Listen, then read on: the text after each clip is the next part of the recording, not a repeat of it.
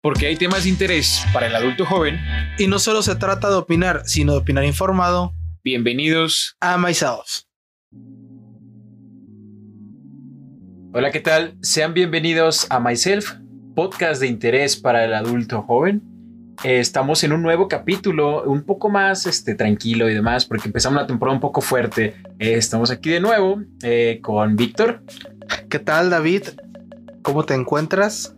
Muy bien, gracias. ¿Cómo estás tú?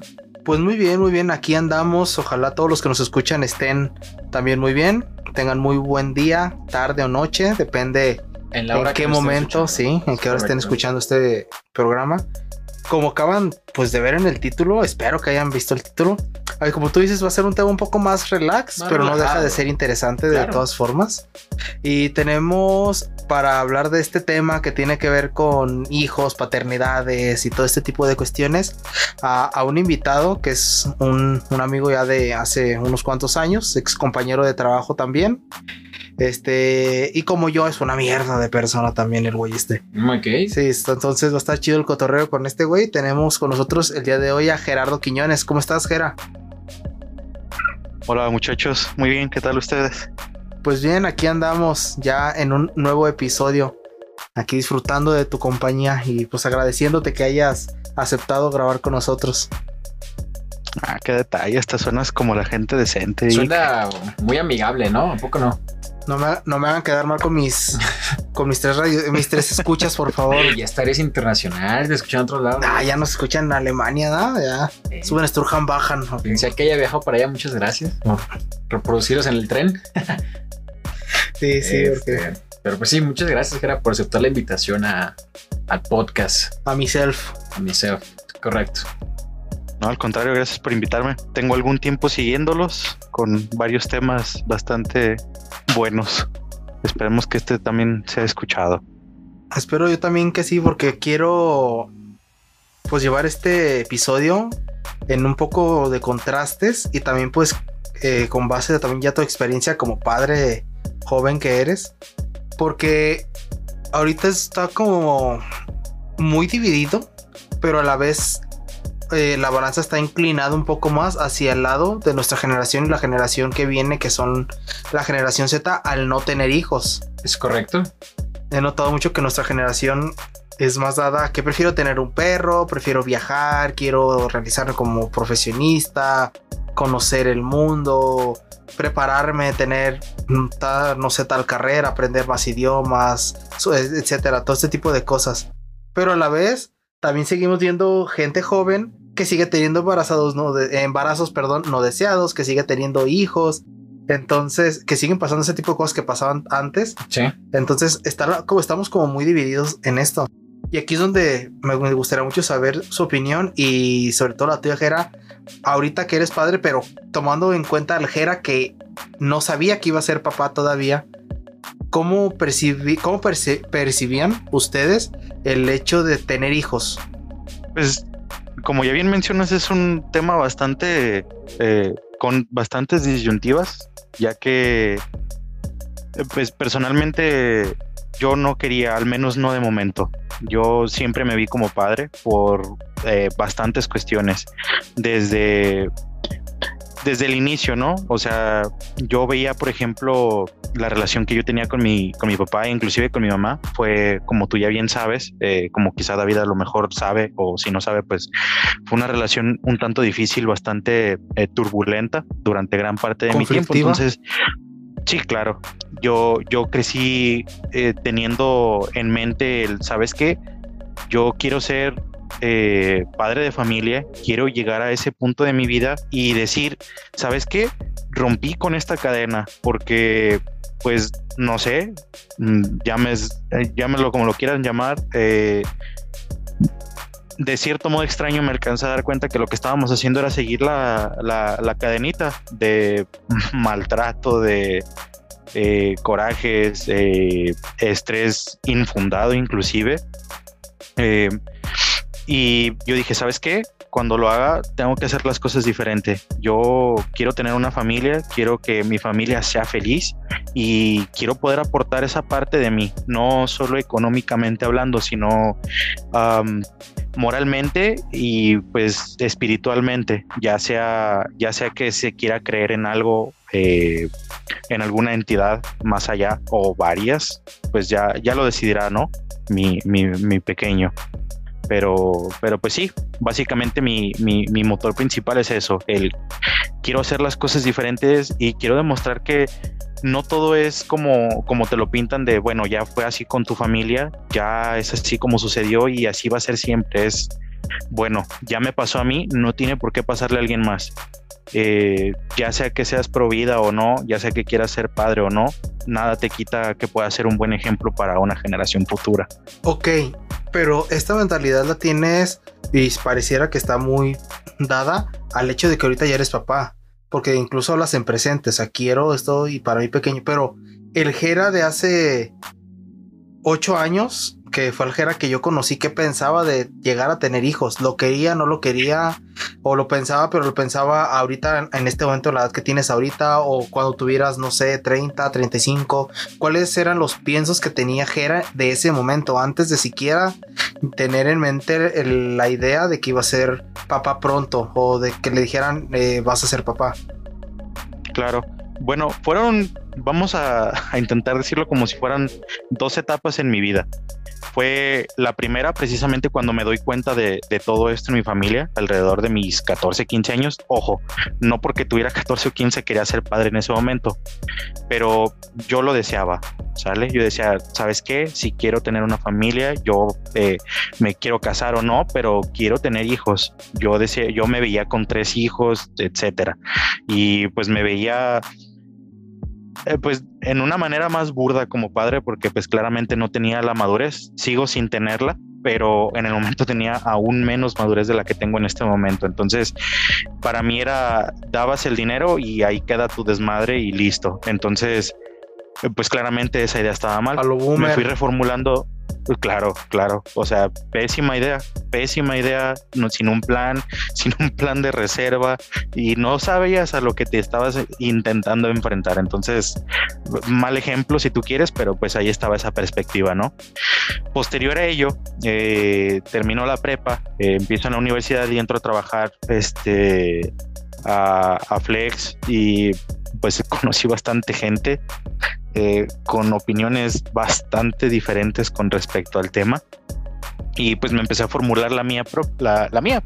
Entonces, eh, llegué a esta conclusión en la que, pues sí, sí quería ser padre, pero pues me daba miedo, eh, precisamente por lo económico, nomás para empezar, continuando con la madurez emocional que tenía y sigo teniendo inclusive, y pues muchísimos más otros este, fallos que aún tengo psicológica y físicamente hablando.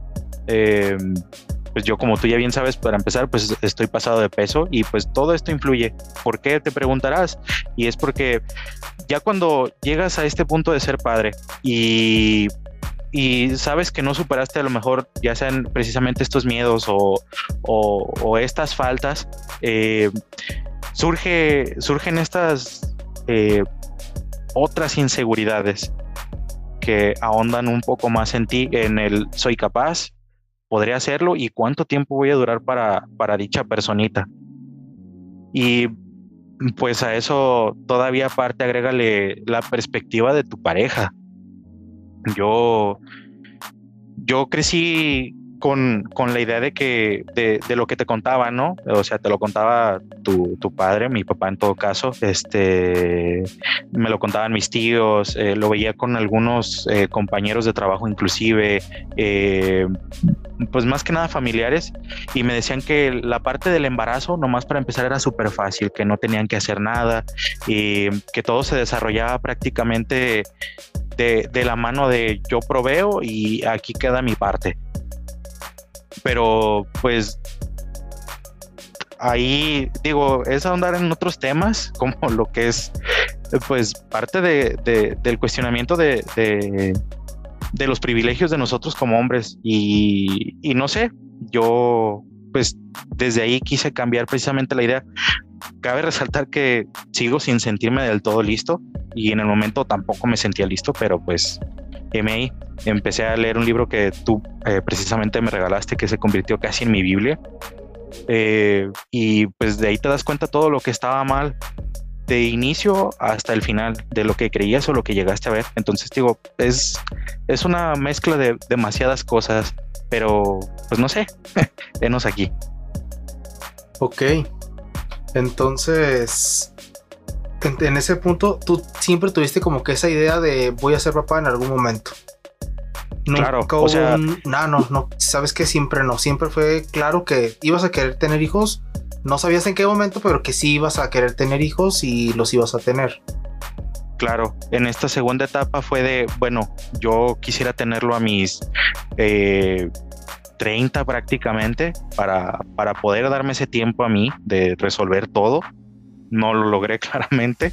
Eh, pasó este pequeño accidente y pues aquí estamos afrontándolo.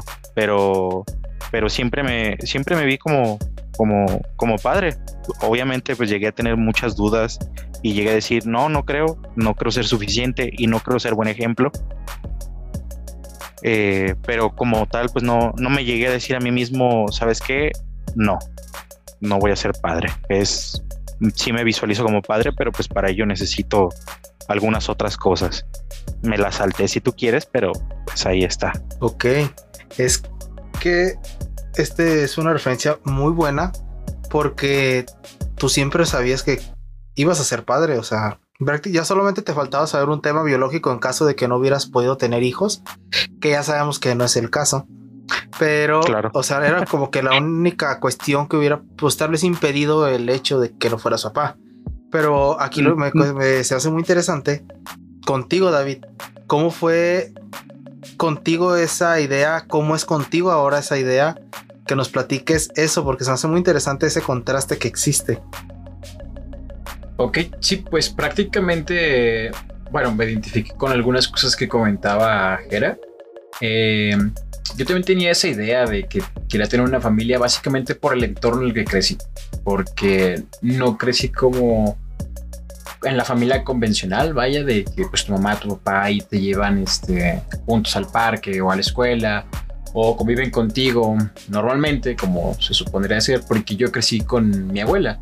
Mis padres se separaron cuando yo era muy pequeño, entonces cada uno estaba por su lado. Y ahora sí que mi única este, figura para eh, ahora sí que adaptar todas las conductas y ver este cómo me iba a estar formando, pues era mi abuela en ese sentido. Entonces nunca supe el cómo era en realidad estar en una familia. Por tanto, yo lo que quería es tener mi propia familia, ¿sabes? O sea, establecer el hecho de que, ah, ok, si no pude tener esto mismo, este, si yo voy a tener mis propios hijos, quiero que ellos sí tengan este, lo que yo no pude tener. En ese sentido, también lo pensaba en una etapa de adolescente, ahora que lo, que lo mencionaba también Jera. Este, también iba creciendo con esa idea, porque después eh, mi madre se junta con mi padrastro. Entonces dije, ah, pues mira, entonces sí se puede como que formar una familia a pesar de esa, de que la estructura no estuviera completa desde un principio. Entonces yo, iba creciendo con eso y me quería casar y quería, pues no sé, lo típico que se te va inculcando, ¿sabes? De tener un trabajo, de casarte, de tener tus hijos. De hecho, hasta tenía planeado que quería que fueran dos y todo eso. Obviamente, pues no es como que sea tan sencillo el planearlo, el, el que, ah, quiero nada más dos y quiero que sean de tal género, así, ¿verdad? Entonces, eh, fui creciendo con esa idea, pero ya en la etapa de preparatoria, eh, me fui dando cuenta de que en realidad eso no, no es lo que quería. Si bien era muy influenciado por eso que les comento, que yo quería tener una familia tal cual. Por el hecho de que yo no crecí con. con. Con eso. Vaya. O sea, tenía a mi abuela y la verdad le estoy muy agradecido por todo, pero no tenía lo que los demás tenían y me veía muy reflejado en ello. Eh, muy proyectado, perdón, en el hecho de que, pues sí, todos convivían con sus papás, con su mamá, sea bueno, sea malo, la verdad Este, y yo quería algo así. Entonces eh, dije, bueno, si no lo pude tener yo cuando pues, era niño así, yo lo quiero tener este, en un futuro, o sea, con mi esposa y con mis hijos, darle la atención que a lo mejor yo no tuve. Eh, pero como les comento, o sea, ya en preparatoria mi mentalidad fue cambiando, viviendo que quería en realidad otras cosas, que quería eh, disfrutar ahora sí que la juventud, que a lo mejor eh, mis padres no pudieron disfrutar y por eso, o y por más motivos también, tuvieron que separarse.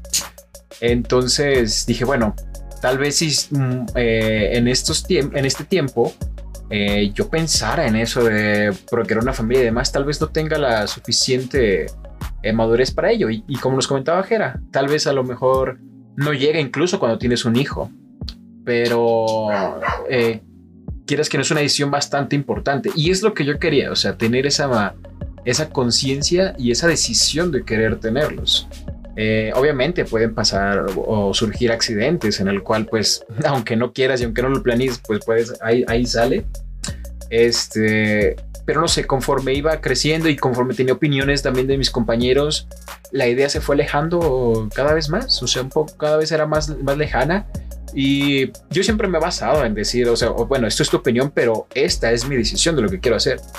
Pero a final de cuentas, sí, lo comparé con, por ejemplo, con ambientes laborales, con este, el crecimiento personal, y cada vez que lo veía notaba que pues sí, podía ser un retraso en todo lo que yo quería hacer en de, momento.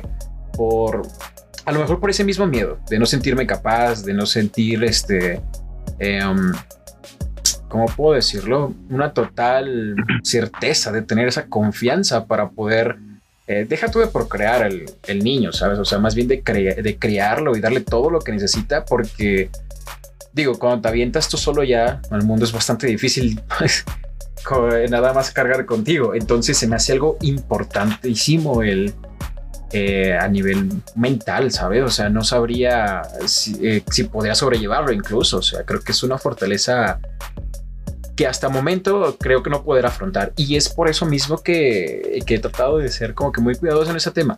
O sea, a final de cuentas digo, está padre. Este, la verdad como que respeto mucho a las personas que a nuestra edad, digo, no estamos tan chavos tampoco que digamos. No, pues tal vez ustedes, porque yo sí, yo estoy en la flor de mi juventud, soy un niño chiquito apenas. Entonces, pues, yo aún no lo veo de así, o sea, tal vez y sí tenía la misma idea que, que, de, quejera en el hecho de que a lo mejor a los 30, ya cuando pudiste a lo mejor resolver este, bastantes cosas de tu juventud o que ya estés encaminado en una etapa de, pues de asentamiento más, más este, en la adultez.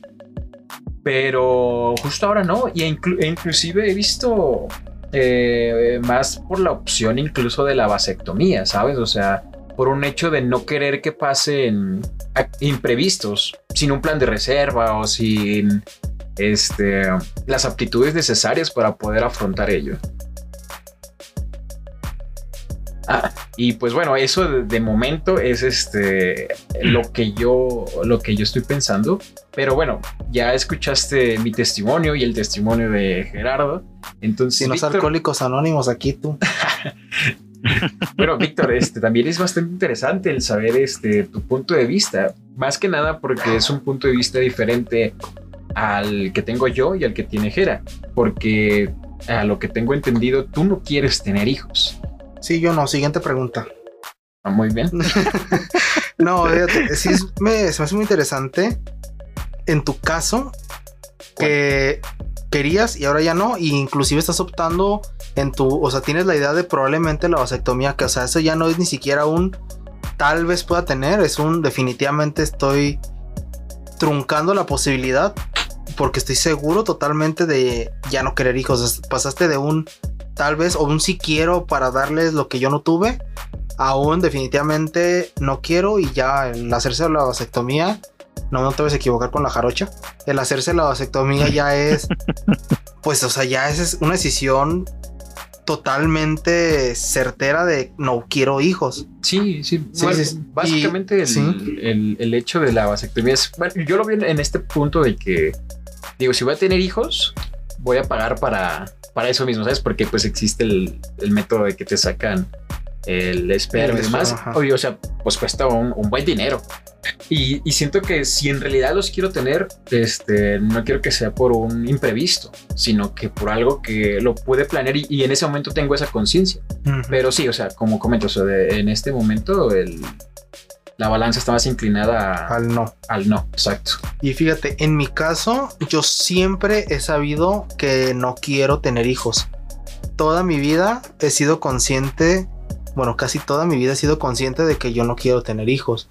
Inclusive conozco personas que no quieren tener hijos o que les preguntas si dices que no quieren tener hijos, pero les planteas la pregunta de si te dijeran que eres estéril, ¿qué pasaría? Y ahí les llega como una cruda de es que ahí sí me pesaría no tener hijos porque ya no es una decisión mía, es un no puedo tener hijos, o sea, aunque quisiera no podría y les pega, les pesa emocionalmente. En mi caso no. Yo en mi caso si el día de hoy me llegaran y me dijeran, "Eres estéril", para mí sería un regalo de la vida. Para mí sería a huevo, o sea, me ahorré la operación, me ahorré la, y el montón de preocupaciones que pueden llegar en el hecho de si llegara a pasar que el peligro de un embarazo es como a huevo, o sea, yo ya estoy libre de, de peligro, porque definitivamente yo nunca los he querido. Yo recuerdo que mi papá, cuando era niño, y como desde los 8 años que lo recuerdo, me decía que estudien, nos decía a mis hermanos y a mí, estudien para que cuando crezcan, eh, bueno, en especial a mi hermano y a mí, para cuando crezcan, pues tengan sus trabajos en, en una oficina, nada más dando órdenes y cuando salgan lleguen a sus casas y estén sus esposas y sus hijos y sus familias y que puedan así. Él plantea mucho esa imagen y yo cuando él lo decía lo pensaba y lo trataba de imaginar y yo no me visualizaba en eso. O sea, ni no me visualizaba ni en ese tipo de trabajo de oficina de Godín. Y hasta, hasta la fecha es un tipo de trabajo que no me gusta lo administrativo, no es un trabajo que a mí me agrada hacer. Yo soy más de cuestiones más prácticas y tampoco el hecho de los hijos. Yo imaginaba y yo trataba de imaginarme que ese señor que veía en mi mente era yo y que llegaba y que esa persona, bueno, esa mujer era mi esposa y los niños eran mis hijos. Y yo decía, no, o sea, yo no cuadraba con esa idea. Ya conforme fui creciendo y fui agarrando conciencia, me fui dando cuenta que realmente eso que yo no me, no me visualizaba como tal, no me lo podía como creérmela, era porque realmente no estaba visualizando algo que yo quisiera. Y conforme fui creciendo, la idea de no quiero tener hijos es una idea que se fue haciendo cada vez más fuerte hasta llegar al día de hoy. Que estoy, te digo, o sea, si me dijeran, eres estéril, para mí sería un regalo, o sea, para mí sería a huevo, o sea, lo, único, lo último que me faltaba para estar completamente, valga la redundancia, completo en ese aspecto es que me ser estéril, o sea, sería como que la cereza del pastel a mi gusto, a mi deseo de no querer tener hijos.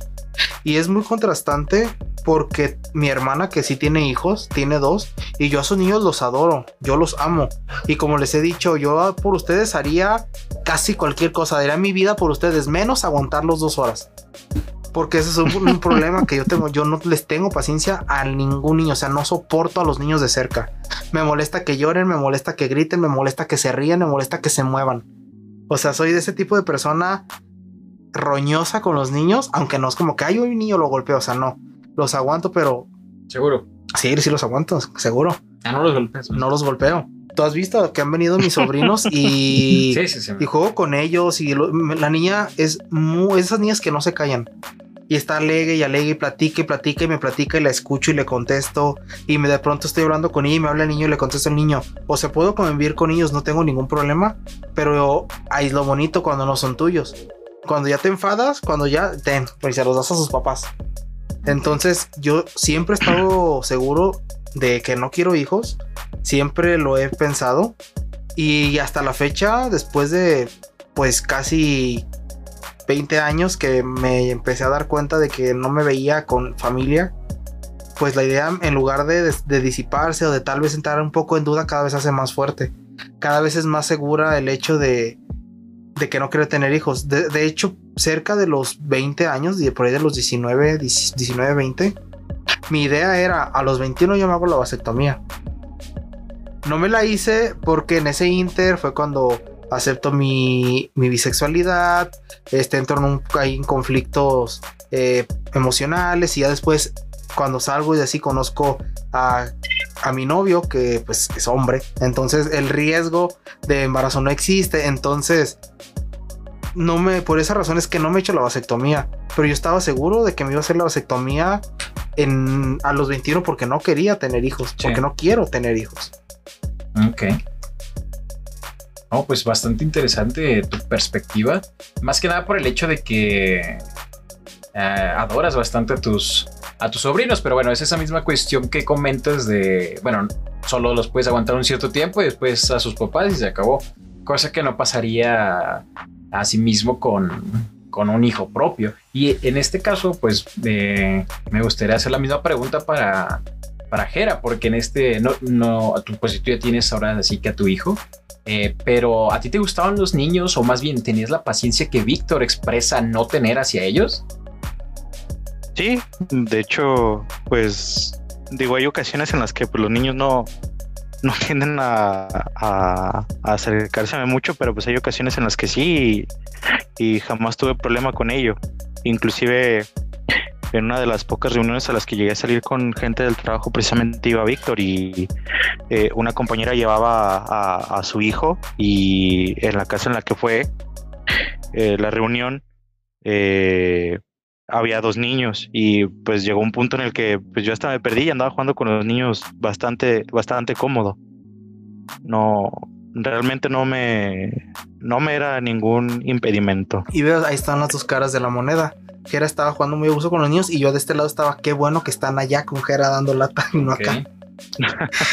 sí, era qué bueno que están allá. Es que todo, todo influye, güey. Todo, todo, todo influye.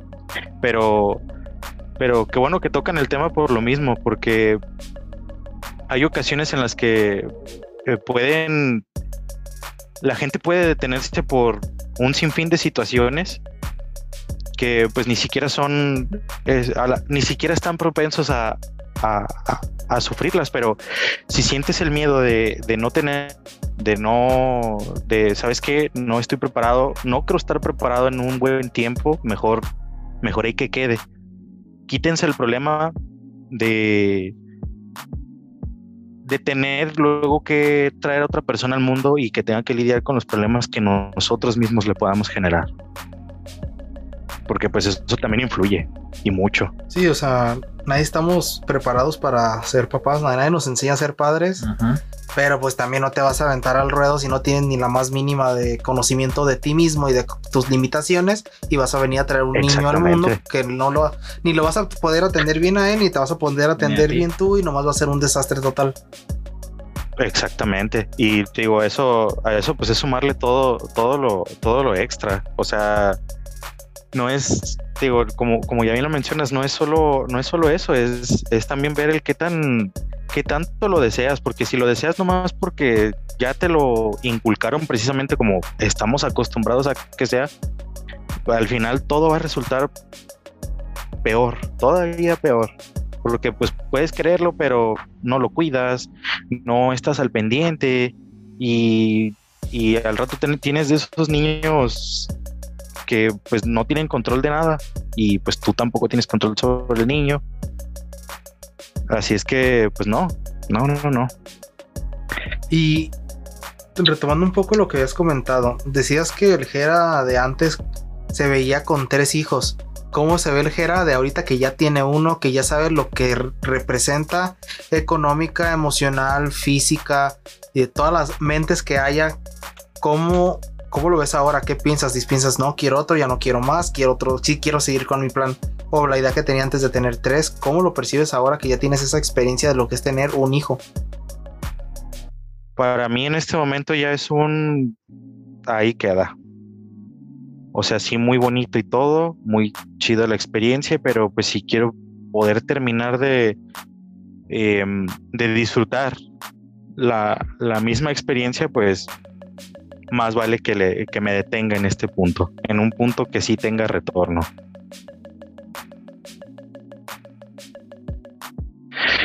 estamos, estoy o me, siento en un punto en el que un niño es suficiente. De momento está más que bien. No, no hay la necesidad de preocuparme por otro más. Le puedo dar toda mi atención al niño si la requiere. Y los cuidados están al 100 por lo mismo, porque no hay, no hay alguna otra cosa que me detenga a hacerlo. Entonces, o sea, en este punto, cualquier cosa que yo traiga acarreando, pues puedo irla tratando poco a poco para que cuando llegue el momento en el que él sea consciente, yo poder eh, orientarlo más que nada. Y si tengo otro más, para mí es así como de, ok, ya diste todo de ti, vas a tener que volver a hacerlo. Es el mismo estrés, es el mismo cansancio, es y el mismo sacrificio, porque pues todo, todo influye. Y pues esta parte no es solo, no es solo económica, es estás dando una parte de, de tu ser a alguien más. Entonces, digo, todo, todo eso viene. Sí, claro, la parte emocional es bastante, es una clave muy importante en esto de, ser padre y más aún cuando eres padre sin pues tenerlo previsto. Dado esto, este, pues hemos escuchado tus pensamientos sobre ello, pero eh, si nos pudieras platicar un poco, aunque sea, no, obviamente no a gran detalle, pero sí un poco la perspectiva de cómo fue para tu pareja, o más bien cómo afrontaste en pareja este nuevo acontecimiento, pues la llegada de, su hijo.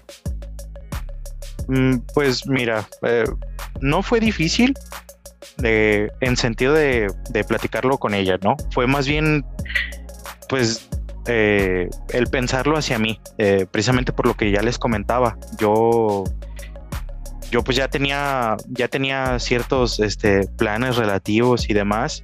Me emocioné con la idea, pero a la vez me asusté. Entonces, yo, yo tenía en mente y decía, bueno, sí quiero, pero no sé qué va a pasar, qué onda pero ya luego dije, bueno, no soy solo yo. Y me puse a pensar en él y, ella qué quiere. Em, cómo lo va a tomar. En el caso de que sí lo quiera, pues venga, vamos con todo. Pero en el caso de que me diga un no, ¿cómo, cómo lo voy a afrontar? ¿Cómo voy a pasar por ello? Si bien, este, em, yo como les comentaba, no me sentía en la edad adecuada yo de todos modos ya cuando me llegó la noticia fue así como de, oh, qué bien. Mi momento llegó. Entonces fue una buena sorpresa, pero pues yo seguía con la, con la duda y pues en parte el miedo de cómo lo iba a tomar ella. Yo de todos modos me, me planteé en la idea de lo que ella tome de decisión, pues adelante tengo que apoyarla, inclusive si no, si no le place, si no le nace el estar conmigo, pues también es bastante respetable, ni modo. Ya, ya veremos cómo solucionamos la, parte de, del tiempo en paternidad, ¿no?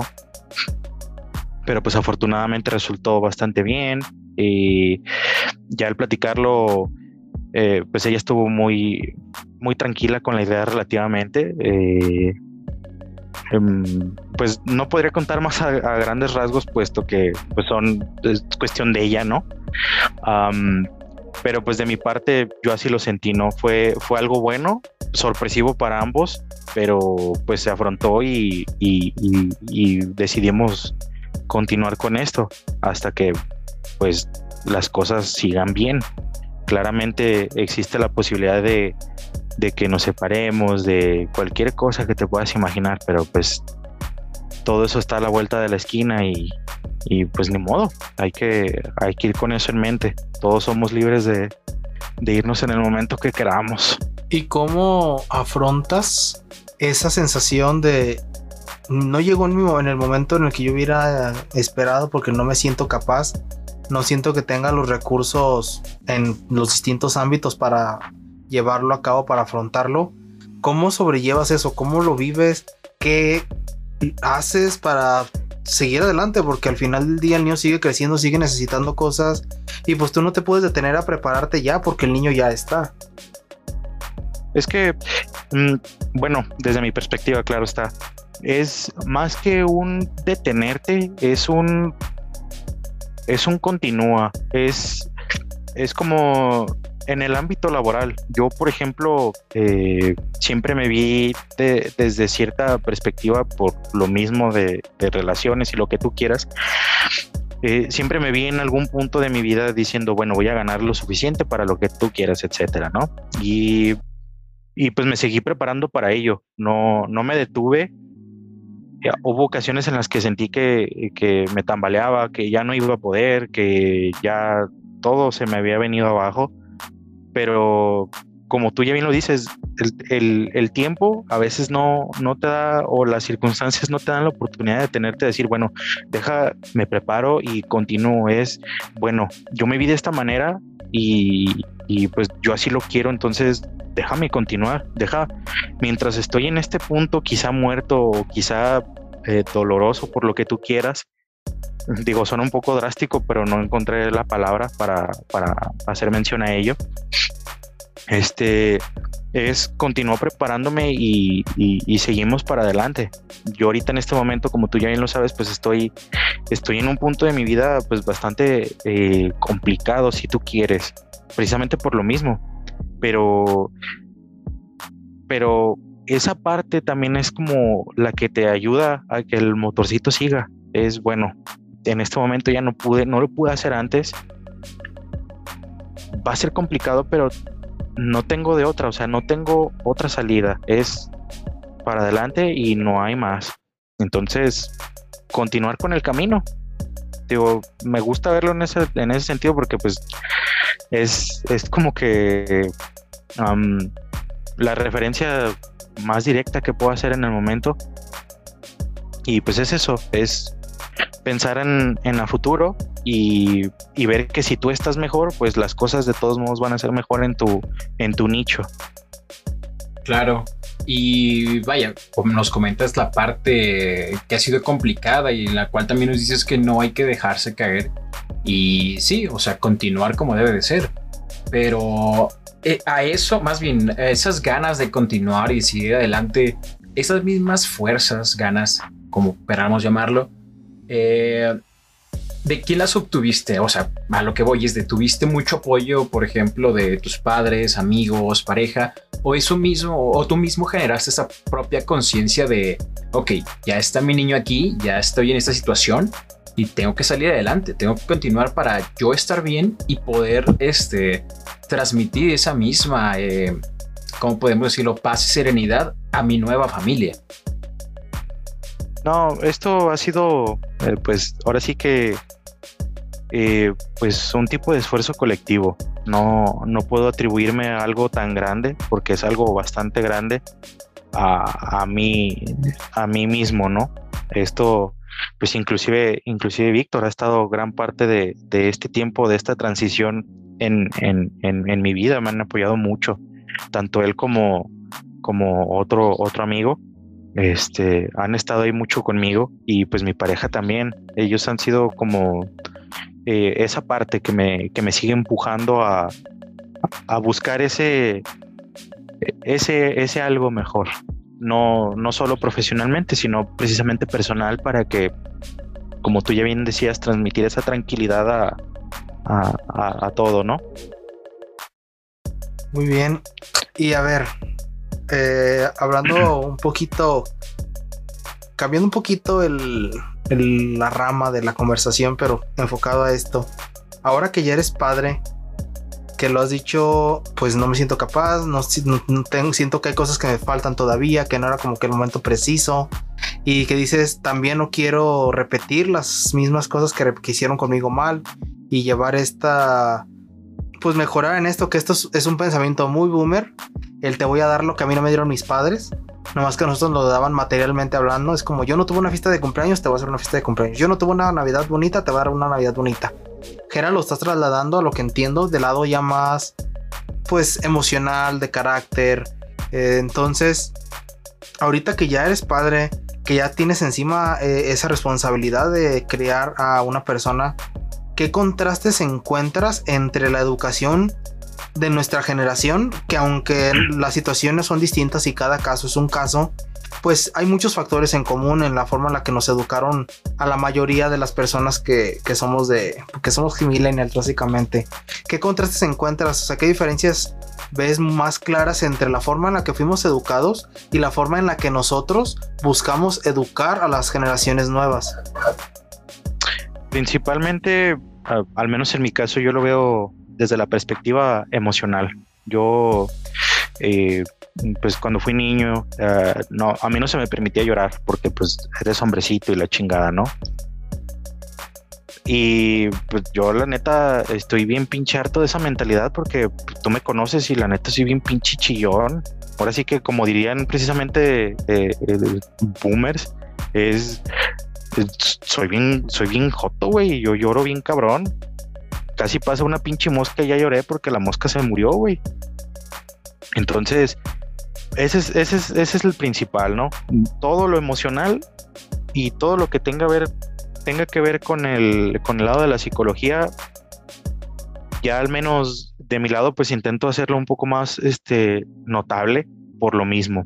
Y que si de veras quieres decidir por ti mismo, o al menos va a ser algo que voy a intentar inculcarle a mi, a mi hijo, es si tú quieres tomar una decisión es tómala. O sea, yo, yo de mi parte no vas a escuchar el, el quiero que seas esto o quiero que estudies esto o siquiera siquiera el estudio, que me gustaría que lo hiciera, me gustaría que lo hiciera, pero si su decisión es no, pues ahora sí que, que pues allá él. Quiero impartirle esa libertad. Ya sabrá que ya sabrá él qué hace con ella, si lo convierte en libertinaje o no, pero pues principalmente eso. Y pues la otra es, claramente hemos visto bastante en estos tiempos la parte de lo de la, decisión eh, de la sexualidad.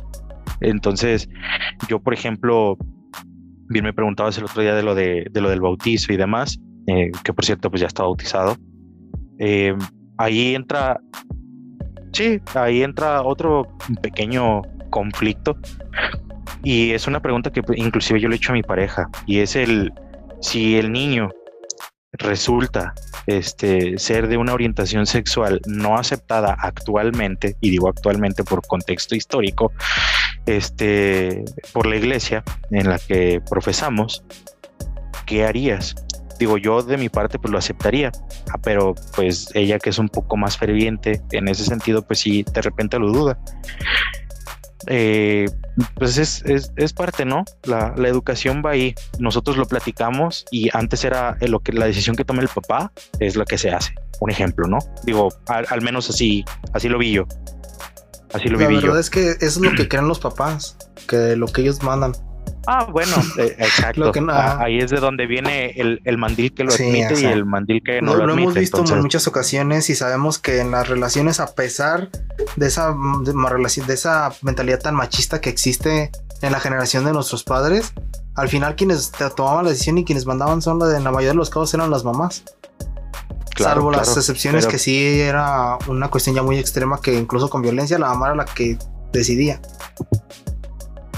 Sí, digo, no me tocó ver esos casos tan extremos, este, pero pues sí, eh, algo por el estilo. Y sí, sabemos que sí al final era eso, pero pues vaya, aparentaban ser el, fuerte, ¿no? El, el, macho. Y pues ahora es, a ver, vamos platicándolo, lo tomas, lo dejas, a ver, ¿sabes qué? Mejor, mejor vemos, no sé, es, cuestión de eso, eh, la comunicación. Ya al final puede pasar cualquier otra cosa. Ok, y aquí hay algo que también me llama la atención. ¿Cómo es ahora esa convivencia con tu pareja? En el sentido de la creencia del niño, porque como ya lo mencionaste al inicio, antes era muy dado, ah, pues yo soy el papá, yo trabajo, ahí está el dinero y háganse bolas ya con lo demás. ¿Cómo es ahora? Porque también nuestra generación ya no busca esa crianza de yo soy el proveedor y yo nomás doy el dinero y que la mujer eduque ya y ellos que se hagan bolas, yo ya no sé nada. ¿Cómo vives esa parte? ¿Cómo eh, llevan el equilibrio en ese sentido de la educación del niño?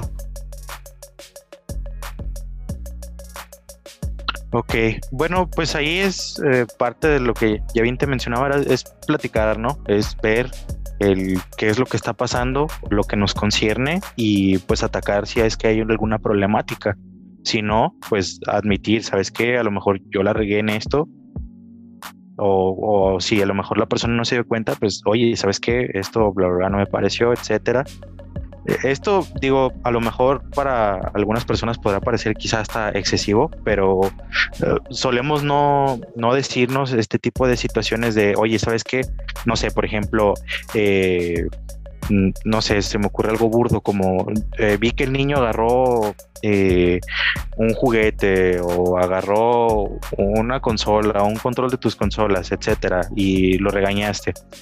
No solemos decirlo enfrente del niño para irnos acostumbrando precisamente a cuando ya esté un poco más grande, no quitarnos autoridad ni a uno ni al otro, porque si no va a llegar un punto en el que uno de los dos eh, va a tener que asumir el rol de el malo y el otro de el bueno.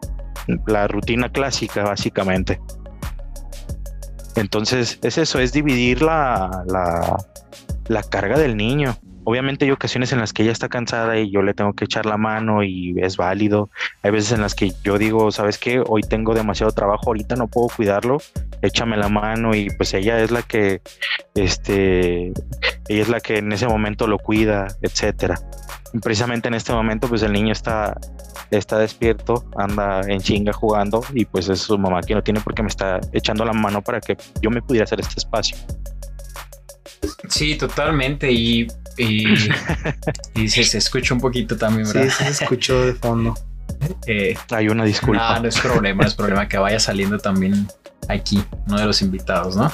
Eh, pero vaya, y a, lo mejor es una pregunta muy obvia también, pero definitivamente tu vida cambió drásticamente al tener al, a tu niño.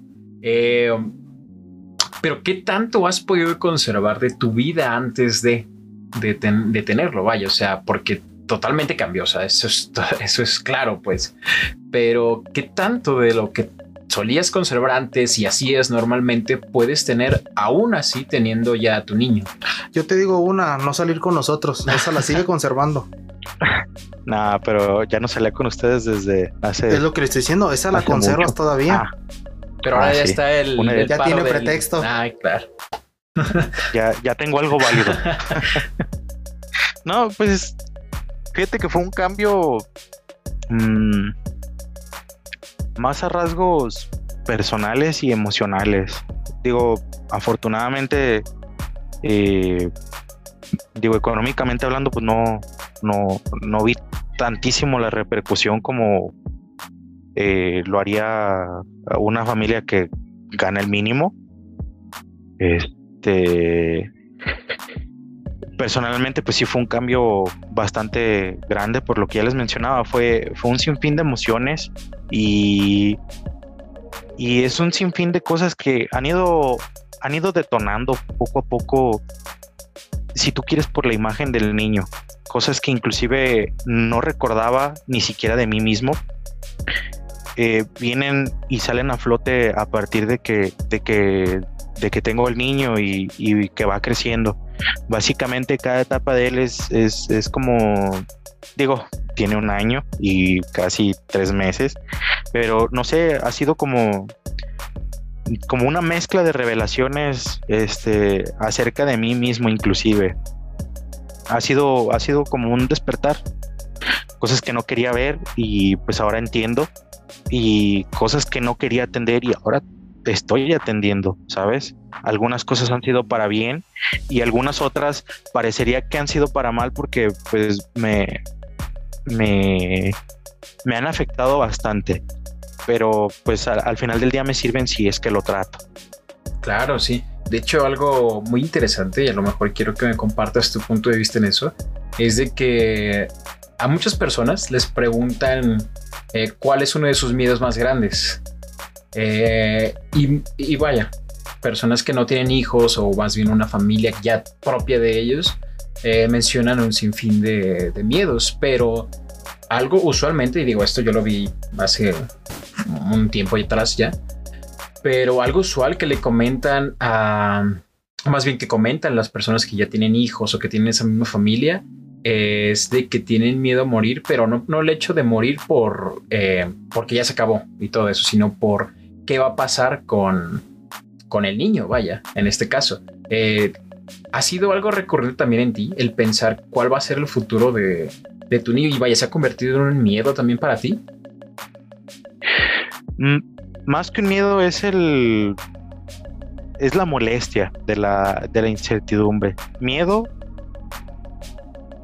Miedo me ocasionan varias cosas. Yo, pues como ya bien les comentaba, soy una persona sumamente sentimental y varias cosas me causan miedo, pero eh, si hay algo que puedo decir es que la muerte no me, no me, no me causa miedo. Me, eh, de hecho, el pensarlo me, me causa cierta paz. Más bien, cierto, eh, es como cierta incomodidad, pero miedo no es, es como de, bueno, si yo, si tú me dijeras, ok, ¿qué pasaría el día de mañana si tú, si tú mueres? Bueno, para mí es simplemente quisiera dejar las cosas en orden. Es haber dicho, haber tenido la oportunidad, porque si no a lo mejor también me iría un poco, un poco incómodo, de, irme con la certeza de que mi hijo sepa que, que, que lo amo y que es, es este una, una gran parte de mí este, no, ¿cómo lo diría? Que, que, él sepa que fue una parte importante en mi vida, a pesar de que no haya sido mucho tiempo. Básicamente eso, que lo sepa y listo, pero, pero miedo como tal, pues no. Tengo algunos planes y demás, y, pero es lo que te digo, o sea, al final del día me gustaría que él fuese quien decidiera las cosas. Si algo pasa, me gustaría que, que, pues con todos estos planes que tengo, él tuviera precisamente esa libertad, aún con, con mayores expectativas, ¿no? Totalmente. De qué va a hacer con su vida. Pero nada más, digo, realmente no, no me causa temor. No, pues muy bien, es una, una respuesta bastante comprensible con todo lo que nos has comentado y pues bueno, también se queda un mensaje también para, para el niño, ¿no? Cuando escucha el podcast, tiene que escucharlo también. ¿eh? Sí, es que cuando él lo escucha todavía existe Spotify. Tiene que existir todavía, ¿cómo no? Si nos que ya tenemos chip en el cerebro. Así como los VHS y todo. Por eso. Eh, o si no se acaba el pinche ah, mundo, güey. Suponiendo que no, él como de pásamelo al chip del cerebro y ya escucharon el Spotify. ¿A qué es Spotify? Eso es bien vintage. así, ¿con qué se come? ¿O qué? Ajá. No, pues este, ya estamos acercándonos al final del, del capítulo. Eh, Víctor, no sé si quieres agregar algo más que quieras preguntarle a Jera o que quieras aportar. No, pues mm, aquí está el, testimonio de Jera, su experiencia. Y pues así que como siempre lo hemos dicho, ya cada quien sabe y decidirá lo que mejor le convenga. Ahora sí que lo que dice Jera, que es de cierta forma parecido a cosas que ya hemos dicho antes aquí, es pues que estén seguros de lo que van a hacer, que primero se preparen eh, para tomar las decisiones en el momento correcto. Si lo que quieran es tener hijos, pues adelante. Necesitamos conservar la especie. y si no quieren tener hijos, pues tampoco está mal. En mi caso me ha tocado mucho el... Es que ahorita estás joven. Y es que no sabes. Y que son la alegría de tu vida. Ajá, y es como no, o sea, no, pues, yo fíjate que a mí no me causa alegría cambiar pañales y. Tu razón para O sea, y que, en 15 años me diga te odio y. o, sea, y una de las cosas peores es que no tengo esa idea que tienen muchas personas de, ah, es que quién me va a cuidar cuando esté viejo. Ajá. O es que quién me va a mantener. Eh, que es pues es que si lo haces por eso es, es egoísmo completamente. O sea, y las ambas son egoístas. O sea, yo también lo veo desde un egoísmo propio de que quiero estar a gusto yo. Entonces, pero, eh, ¿qué dices? Bueno, ¿qué es más egoísta? Querer tener a alguien al mundo para solamente que te mantenga cuando no pueda. Así es. En lugar de tú hacerte responsable de ti desde ahorita para que, no haya, aquí, claro. O no tener a alguien y hacerte responsable de ti. O sea, ¿para qué traes a alguien a sufrir para que aparte cargue contigo después? Así es. Es que es eh, tomar decisiones por alguien más. Además de que ni sabes si, si, lo va a querer hacer. O sea, ya te estás adelantando aunque ni siquiera sabes qué va a pasar. Entonces, pues no, nada más eso que si cada quien, que cada quien se haga su propia pues introspección, que vea si quiere o no quiere y que tome la decisión que mejor le convenga. Aquí está el testimonio de Jera, lo que representa tener un hijo en estos momentos, cómo él ha vivido su proceso. Y pues también ya escucharon un poco de nosotros, de cómo tú cambiaste tu mentalidad de un sí a un no y yo como me he mantenido en un, no definitivamente desde hace muchísimos años ya. Y pues todo, sería todo. No sé si dijera, tenga algo más que agregar. No, sería, sería todo. Y pues cuídense muchachos. Ahora sí que la realidad es que nadie, nadie está preparado. Así es. Pero si de verdad lo quieren, háganlo. Y si no lo quieren, ni se asomen porque... acuérdense que en el INS los regalan, hombre. Eh, también. Sí, claro, o sea, totalmente. Y ya vimos que aún así, aunque no esté, esté planeado las cosas, este, no es el fin del mundo y siempre se puede salir adelante. Así es, entonces no queda más que agradecerte, Jera, que hayas accedido a, estar aquí con nosotros, que hayas regalado un poco del tiempo de tu hijo, que ya no es tu tiempo, ya es de tu hijo. Entonces, que pues eh, eso a tu, a tu pareja que te hizo el favor de estar con el niño un rato en lo que estabas aquí con nosotros. No, no, al contrario, ustedes gracias por, por invitarme. Ahora sí que parte de mis argumentos merecían ser escuchados de manera legal, ¿no? sí, que todo, todo lo que hayas dicho aquí no puede ni ser usado en tu contra. O tal vez no, claro que no. Las, opiniones y decisiones de Gerardo Quiñones son suyas y solo de... no representan el pensamiento de este podcast. no, no, nada, o sea, totalmente muy bien. Este también creo que le puede servir mucho a, a papás primerizos. Este, y antes, antes de despedirnos, pues Gerardo, no sé si quieres compartirnos este, tus redes sociales para saber dónde podemos encontrarte. Claro, este en Facebook estoy como, como Gerardo Quiñones. Este, y no recuerdo si tenía Instagram o no, pero pues si lo tengo, en teoría pues debería salir con el mismo nombre. Es ya no usa otras redes sociales. Sí, ya, ya no usamos. Claro, lo, lo, siento, me, estoy haciendo medio boomer. sí. Este, no tengo Twitter, según recuerdo, creo que sí, pero pues sí, sí, sí, luego se los paso, igual lo pueden poner ahí en el, en el podcast en todo caso. Claro, bueno, pues ya al menos tenemos el Facebook por si alguien que escuchó el podcast necesita un consejo más personal, este, creo que tienen la oportunidad de, contactarte, ¿no, Gerardo? Sí, claro, inclusive si, si se llegan a sentir inseguros o algo así, simplemente quieren ser escuchados, con todo gusto. Sé lo que se siente el proceso. Así es, ¿no? Pues muchas gracias de antemano, Gerardo. Eh, les comparto mis redes también. Yo aparezco en Twitter como arroba 182 eh, Víctor. Yo aparezco en Twitter, eh, Instagram y YouTube como The Skater con K. Y no se olviden también de seguirnos en Instagram y en Facebook como myself.podcast.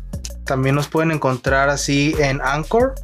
Eh, y dentro de Anchor están todas las plataformas donde nos pueden encontrar el podcast. ya son varias, ¿eh? Sí, ya son varias. Aparte de Spotify y escucharlo directamente en Anchor, lo pueden hacer en Amazon Music, lo pueden hacer en Google Podcast. Eh, y no recuerdo, eran como 6, 7 plataformas que ya ni me acuerdo. Pero pues tienen las tienen las opciones, sí. Y de igual forma está eh, nuestro Linktree, que es Myself Podcast. Y ahí vienen todos los links directos a todas las redes sociales, a todas las páginas de, de Facebook, por si se les hace más fácil. Igual se lo estaríamos dejando en la descripción. Bueno, pues eso sería todo por el capítulo de hoy. de nuevo extenuar, eh, muchas gracias Gerardo y muchas gracias Víctor. De nuevo, gracias a ustedes muchachos. Nos vemos quizá después, quizá no. Pues muchas gracias Gera, David. Y esto sería todo por el día de hoy. Espero les haya gustado. Nos vemos hasta la próxima.